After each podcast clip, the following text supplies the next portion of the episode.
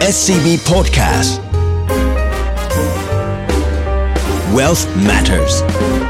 Think your way to wealth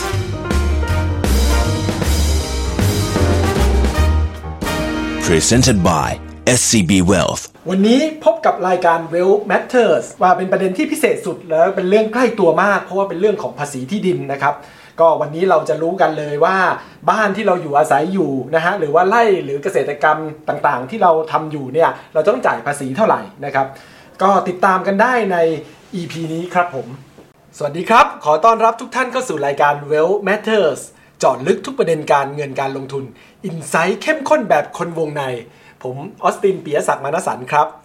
วันนี้เรามาแปลกหน่อยหนึ่งนะครับ เพราะว่าเราได้อยู่กับแขกรับเชิญสุดพิเศษเลย ดรสาธิตผ่องธัญญา ผู้อำนวยการอาวุโส Estate Planning and Family Office ธนาคารไทยพาณิชย์จำกัดมหาชน ที่จะมาให้ความรู้ในประเด็นที่เกี่ยวใกล้กับตัวเรานะครับผมก็คือเรื่องของประเด็นภาษีที่ดินที่ควรรู้ในปีนี้ก็คือปี 2563 ครับ สวัสดีครับ ดรสาธิต วัสดีครับ ดรออสติน ครับ งั้นผมขออนุญาตคำถามแรกเลยนะครับผม อย่างที่เราทราบกันดีก็คือประเด็นเรื่องภาษีที่ดินเนี่ยก็อยู่กับเรามาหลายปีแล้วล่ะนะครับผม แล้วก็ผ่านสภาไปแล้วนะฮะ แล้วก็ได้ออกเป็นกฎหมายเรียบร้อยแล้ว แล้วก็เริ่มมีการเก็บภาษีชำระภาษีในปีนี้แล้วนะครับ แล้วพอเกิดเรื่องของโควิด ก็มีการเลื่อนเรื่องของการขยายเดทไลน์ออกไปเรื่อยๆนะฮะที่ล่าสุดเคยเป็นเรื่องของเดือนสิงหา ก็เลื่อนออกมาเป็นเดือนตุลาแล้วนะครับผม ในประเด็นนี้อยากให้ดรสาธิตช่วยอธิบายถึงรายละเอียดรวมไปถึงวิธีการชำระเงินหน่อยครับผมครับก็อยากจะอธิบายอย่างนี้นะฮะว่าภาษีเนี่ยครับเป็นภาษีที่ดินและสิ่งปลูกสร้างครับ ภาษีนี้เป็นภาษีที่ทางราชการเนี่ยเขาจะประเมินให้กับเจ้าของครับของคนที่เป็นเจ้าของอสังหาริมทรัพย์ ก็คือที่ดินและก็สิ่งปลูกสร้าง รวมถึงคอนโดมิเนียม รวมถึงที่ดินว่างเปล่าด้วย เพราะฉะนั้นใครที่เป็นเจ้าของกรรมสิทธิ์ ในที่ดินและสิ่งปลูกสร้างนั้น ก็จะมีหน้าที่ในการชำระภาษี วิธีในการที่เขาจะเรียกเก็บภาษีประเภทนี้นะครับ มันเป็นเรื่องของการที่ทางราชการจะเป็นผู้ประเมิน เพราะฉะนั้นเนี่ยในกรณีที่ทางราชการขอเวลาในการเตรียมมาตรการในการจัดเก็บภาษี อย่างเช่นข่าวเนี่ยตั้งแต่ต้นปีแล้วนะครับ เดิมเนี่ยเราคาดว่าภาษีนี้เนี่ยจะต้องมีการ ส่งเอกสารและให้ผู้เสียภาษีชำระตั้งแต่เมษาปีนี้แล้วนะครับครับดร เพราะฉะนั้นเนี่ยเมษาของปี 63 ก็ถูกเลื่อนไปเรื่อยครับๆนะฮะมาถึงสิงหาครับแล้วตอนนี้เนี่ยก็มีข่าวจากเอ่อที่ออกโดยเอ่อกรุงเทพมหานครนะครัฮะบกำหนดว่าในเขตกรุงเทพมหานครเนี่ยก็จะเลื่อนไปจนถึงเดือนตุลาครับสำหรับในจังหวัดอื่นๆเนี่ยในหลายจังหวัดก็เลื่อนไปถึงตุลาด้วย บางบางจังหวัดอาจจะเลื่อนไปถึงพฤศจิกายนด้วยซ้ำอืม การเลื่อนเก็บภาษีเนี่ยมันมีนัยยะสำคัญอยู่อย่างหนึ่งนะครับครับว่าแปลว่าถึงแม้ว่าเราจะต้องคาดว่าเดิมเราจะต้องไปจ่ายชำระในเดือนสิงหาเนี่ยถ้าเขาเลื่อนแบบนี้ ถ้าเราอยู่อยู่ในเขตกรุงเทพมหานครด้วย เราก็สามารถไปชำระในเดือนตุลาคมได้ด้วยอืมโดยไม่เสียเบี้ยปรับเงินเพิ่มอืมและยังมีนัยยะอีกอย่างหนึ่งว่า ถ้าเราไม่ได้รับ เอกสารการประเมินจากทางราชการเลยครับ เราก็ไม่ต้องร้อนใจครับไปหาเพื่อจะไปชำระ เพราะว่าเขาอาจจะต้องขอเวลาในการทำเอกสารให้ถูกต้องอ๋อและส่งมาที่บ้านอ๋อเพราะฉะนั้นบางคนเนี่ยเขียนเห็นว่าอะจะครบสิงหาแล้วครับนะเลื่อนออกไปถึงตุลาก็ครับก็อยากที่จะได้ใบประเมินภาษีครับเร็วจะได้เตรียมตัวครับอันนี้ก็ต้องเรียนว่าเนื่องจากปีนี้เป็นปีแรก ก็ต้องให้โอกาสให้เวลานิดนึงของทางทางการด้วยใช่ครับนอกจากเรื่องของการที่ทางการช่วยเราแล้วในการที่ว่าเอ่อการจ่ายภาษีให้นานขึ้นจะได้ครับไม่ไม่ติดขัดในเรื่องของด้านการเงิน ใช่เลยครับครับแล้วรูปแบบวิธีการชำระนี่เป็นยังไงบ้างครับผมการการชำระภาษีเนี่ยมันจะเป็นเรื่องที่เราได้รับเอกสารนะฮะใบประเมินนะครับ จริงๆ แล้ววิธีการเสียภาษีนี้เนี่ยก่อนที่จะมีใบประเมินจำนวนภาษีเนี่ยครับมันจะมีการสำรวจก่อนครับอ่าใช่ ปกติเนี่ยข้าราชการเนี่ยหรือว่าหน่วยงานผู้จัดเก็บภาษีก็คืออาองค์การปกครองส่วนท้องถิ่นเนี่ยครับนะครับถ้าเราอยู่ในเขตต่างจังหวัดก็จะเป็นอบตเทศบาลอ่าใช่ถ้าอยู่ในกรุงเทพมหานครก็เป็นสำนักงานเขตกรุงเทพมหานครเนี่ยนะครับเขาก็จะทำเอกสารสำรวจก่อนครับ นะครับพอสำรวจเสร็จเนี่ยก็ใช้เวลาอีกประมาณ 2 เดือนนะครับก็จะทำเอกสารใบประเมินครับไอ้ใบประเมินเนี่ยพอเราได้รับเราก็จะไปชำระภาษีอ่าใช่ตามเวลา สมมุติว่าครับผมได้รับใบประเมินต้นเดือนสิงหาอ่าต้นเดือนสิงหาผมได้รับใบประเมินแล้วเขาก็บอกว่าให้ผมไปชำระภาษีภายในเดือนสิงหาครับเพราะฉะนั้นผมก็จะไปชำระภายในเดือนสิงหา แต่ว่าถ้ามีการเลื่อนเวลาไปถึงตุลาอืม ผมก็สามารถได้รับประโยชน์จากการเลื่อนเวลาไปชำระตุลาด้วย เช่นเดียวกันอ๋อแต่ถ้าผมอยากชำระสิงหาก็ได้ครับชำระก่อนไม่มันไม่ผิดอยู่แล้วครับครับถูกไหมฮะเพราะฉะนั้นโดยวิธีการก็คืออมการชำระภาษีก็สามารถทำตั้งแต่วิธีการพื้นฐานก็คืออมเดินทางไปที่สำนักงานเขตที่ส่งจดหมายมาให้เราใช่นะครับแล้วก็ไปชำระเป็นเงินสดครับหรือจะ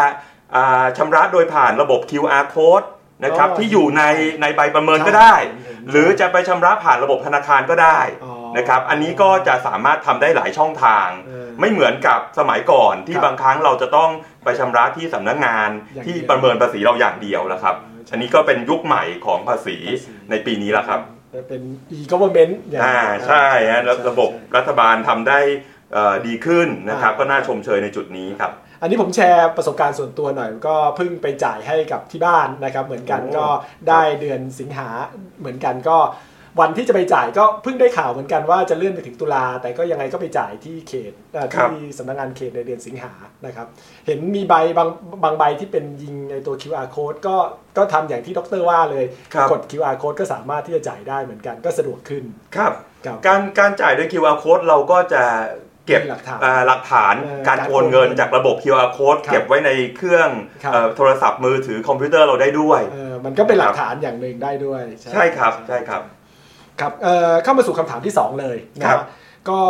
เนื่องจากปีนี้ก็เป็นปีที่เรื่องของโควิดนะครับผมเอ่อเศรษฐกิจทั้งโลกและไทยก็ได้รับผลกระทบเอ่อแล้วก็ทางการก็เลยมีการเอ่อลดหย่อนในเรื่องของอัตราภาษีลงนะฮะเข้าใจว่าจ่ายเพียง 10%จากที่เป็นอัตราเดิมที่ต้องจ่ายใช่ไหมครับครับ อยากให้ดรสาธิตช่วยลงในรายละเอียดในประเด็นเหล่านี้หน่อย โดยเอ่อโดยเฉพาะในที่ดินแต่ละประเภททั้งเกษตรกรรม บ้านพักอาศัยพาณิชยกรรม แล้วก็รกร้างว่างเปล่าครับผมครับ ก็ขอเล่านะฮะในรายละเอียดนิดหนึ่งนะครับว่าเวลาที่คนเป็นเจ้าของกรรมสิทธิ์ในที่ดินและสิ่งปลูกสร้างเนี้ยทางราชการเนี่ยเขาก็คิดว่าเขาจะเก็บภาษีจากการเป็นเจ้าของกรรมสิทธิ์เนี่ยครับอย่างไรอืมวิธีการที่เขาออกมาก็คือเขาขอกำหนดอ่าที่ดินและสิ่งปลูกสร้างเป็น 4 ประเภทอืม4ประเภทสี่ประเภท โดยไล่เลียงตั้งแต่ประเภทที่1นะครับซึ่งเป็นประเภทที่คนจำนวนมากเป็นเจ้าของครับ เราเรียกว่าที่ดินเกษตรกรรมอ่านะครับที่ดินเกษตรกรรมเนี่ยมันก็เป็นที่ดินที่ไม่ว่าจะเป็นเกษตรกรหรือคนที่ไม่ใช่ประกอบอาชีพเกษตรกรครับแต่ต้องการจะปลูกต้นไม้หรือมีกิจกรรมทางการเกษตร เลี้ยงสัตว์น้ำนะครับ หรือเลี้ยงสัตว์อ่าปศุสัตว์ที่อะไรปศุสัตว์ก็ได้นะครับ เพราะฉะนั้นเนี่ยเอ่อเราเรียกว่าที่ดินเกษตรกรรมอืมอ่ารัฐบาลก็เก็บภาษี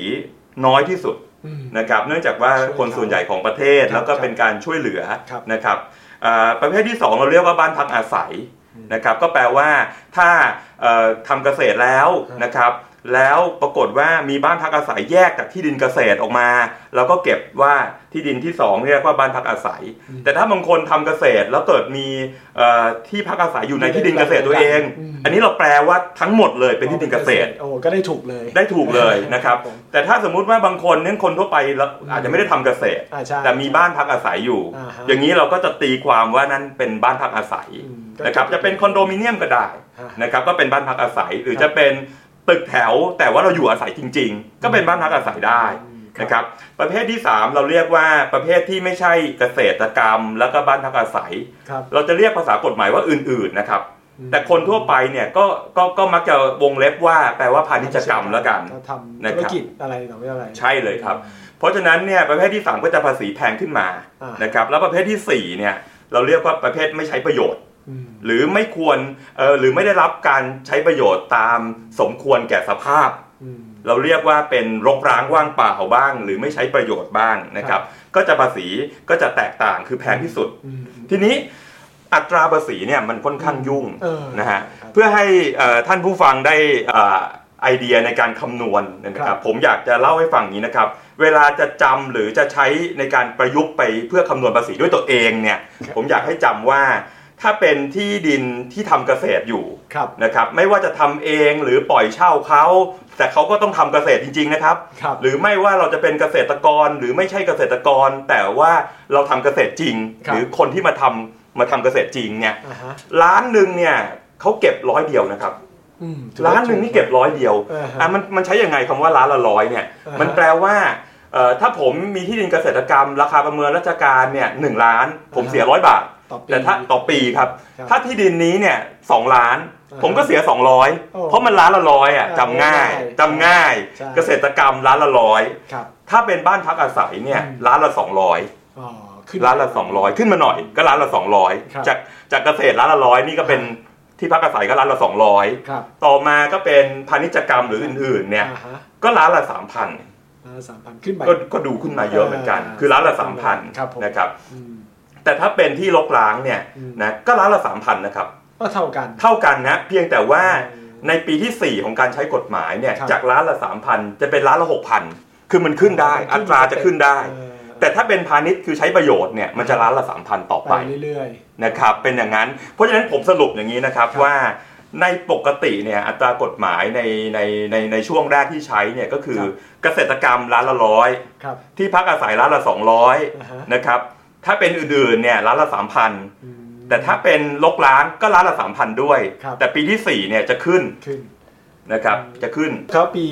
อื่นๆนี่จะขึ้นไหมครับ ปีต่อไปจะขึ้นจากอัตรานี้ไหมพวกเกษตรอันอื่นอื่นๆเนี่ยไม่ขึ้นแล้วก็ฟิกซ์ไปเลยเกษตรก็จะไม่ขึ้นนะครับเกษตรก็จะไม่ขึ้นอ่าด้วยโดยโดยปกติเนี่คยรับโครงสร้างกฎหมายก็จะไม่ขึ้นอะไรอ๋อนะครับแต่ว่าเราต้องดูประกาศทางราชการอีกทีหนึ่งที่จะมาอัปเดตอะไรถูกต้องครับเขาก็จะดู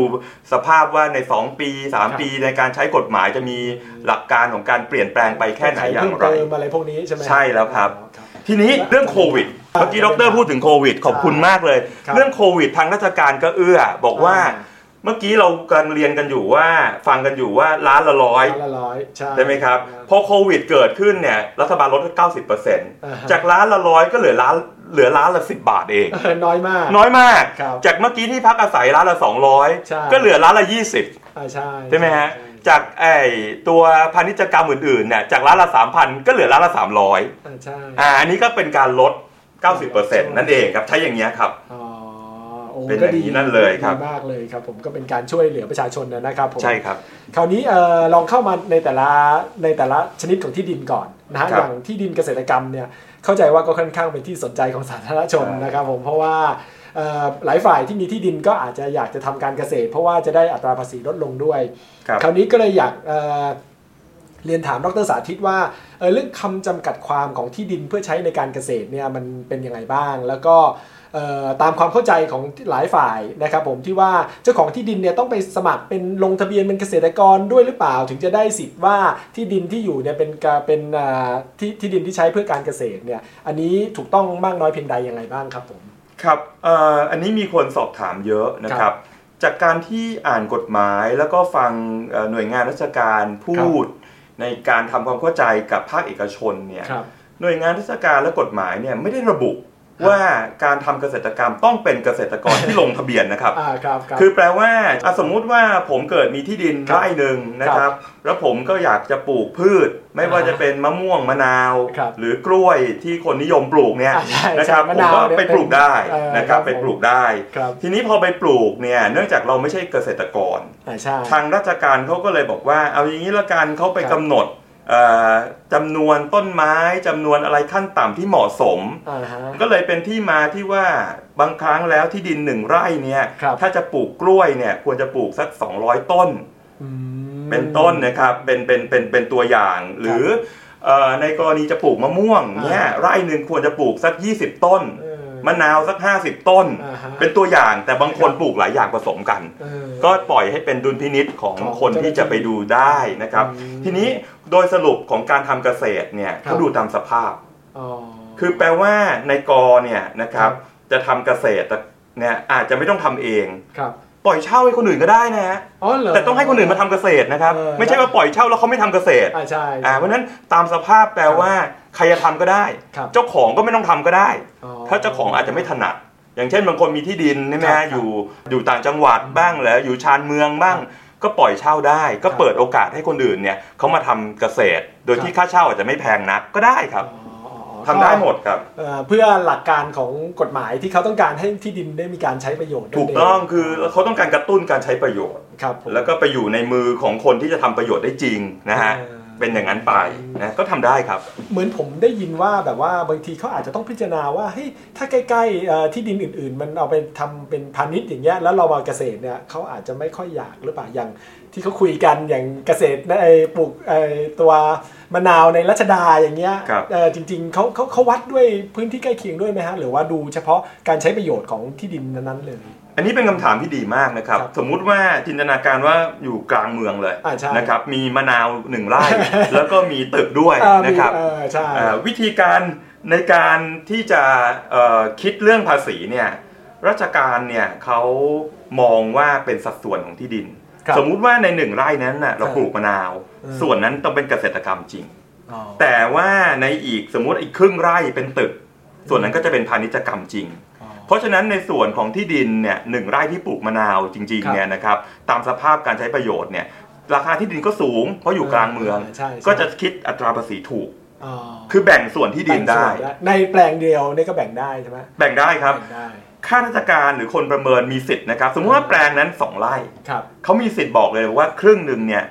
เขาจะคิดราคาประเมินครึ่งหนึ่งอ่าให้ถือเป็นเกษตรเกษตร ราคาประเมินอีกครึ่งหนึ่งให้ถือเป็นอื่น ๆ หรือพาณิชยกรรมก็ได้อ๋อ นะครับเพราะฉะนั้นหลักการก็คือสภาพการใช้ประโยชน์เกษตรกรรมเนี่ยสำคัญมากครับเพราะฉะนั้นเราอาจจะต้องทำเกษตรจริงอ่าถ้าจะปลูกต้นไม้ก็ ปลูกจริงอ่าแล้วก็ให้ชัดเจนถ่ายรูปเก็บไว้อ่าเป็นเอกสารหลักฐานว่าครับมีการปลูกมาตลอดเวลาจริงอ่านะครับข้อต่อไปที่ที่อยากเรียนถามก็คือเรื่องของบ้านพักอาศัย อยากถามเรื่องของคำจำกัดความของอ่าการใช้ที่ดินประเภทนี้หน่อยนะว่าเป็นรูปแบบไหนเอ่อรูปแบบไหนเป็นบ้านพักอาศัย รูปแบบไหนเป็นอาคารพาณิชย์ อย่างเช่น บ้านที่อยู่อาศัย แต่เปิดให้คนเข้ามาพักได้อ่าเป็นแบบ Airbnb เนี่ยใช่ไหมจะถือว่าเป็นบ้านพักอาศัยอยู่ไหมพวกโฮมสเตย์พวกอพาร์ตเมนต์เนี่ยคิดเป็นยังไงรวมถึงโรงแรมด้วยนะฮะเอ่อรวมถึงคอนโดที่สร้างเสร็จแล้วก็ยังไม่ได้ขายด้วยพวกนี้ยังถือว่าเป็นบ้านพักอาศัยหรือเปล่าครับ เรื่องเรื่องบ้านพักอาศัยเนี่ยครับเป็นการตีความที่ต้อง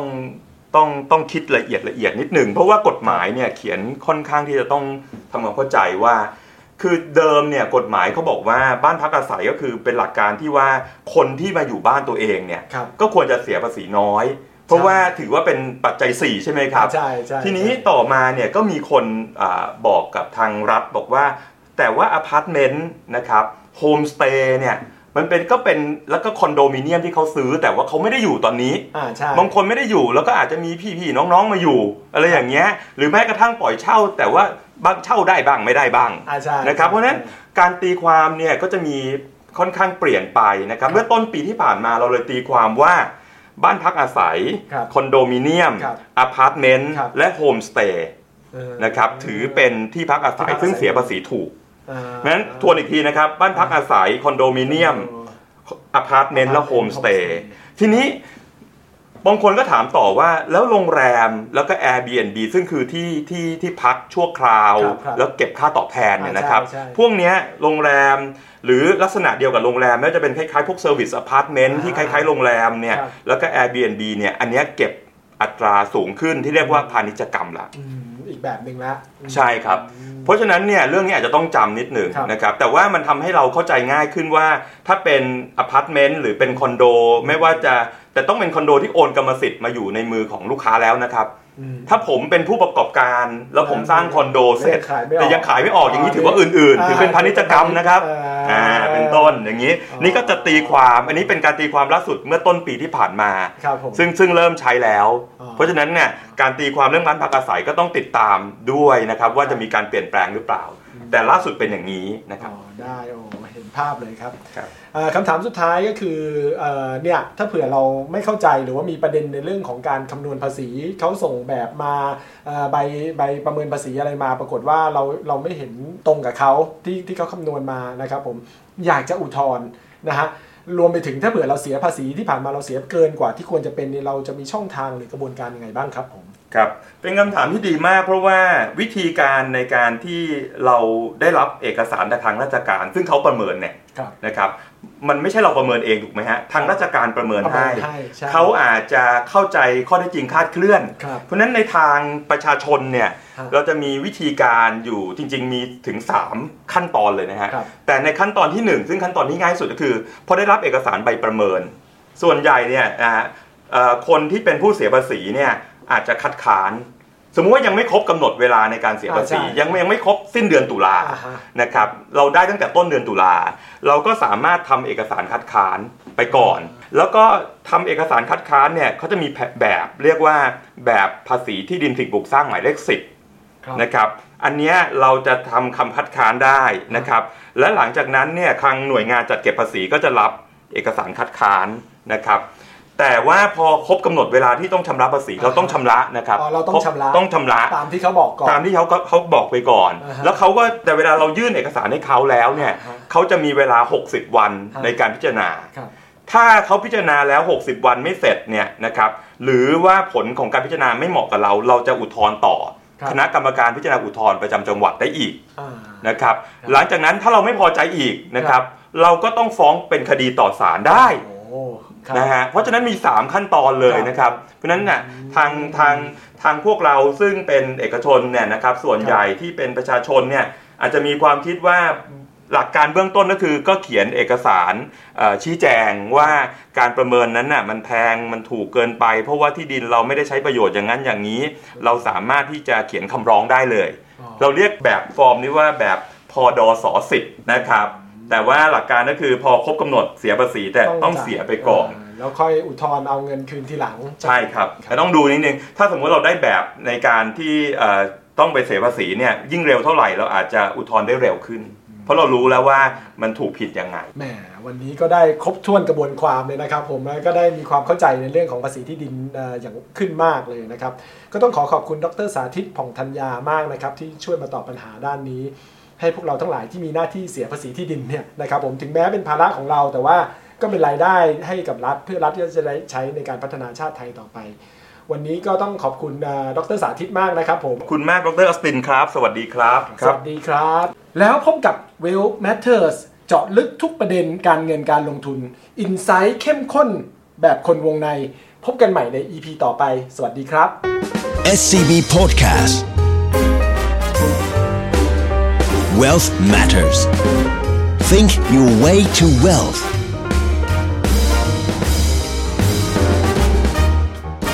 Presented by SCB Wealth